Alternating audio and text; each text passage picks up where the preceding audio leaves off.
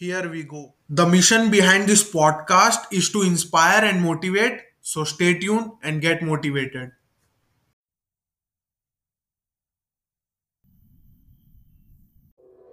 देखा है मैंने आलम इस जमाने में, जल्दी थकते हैं लोग अक्सर रिश्ते निभाने। मनुष्य को मनुष्य कभी धोखा नहीं देता, बल्कि उसकी अच्छाई उसे धोखा दे जाती है जो वो दूसरों से रखता है। तुम किसी से बेहतर करो, क्या फर्क पड़ता है, लेकिन तुम किसी का बेहतर करो, बहुत फर्क पड़ता है।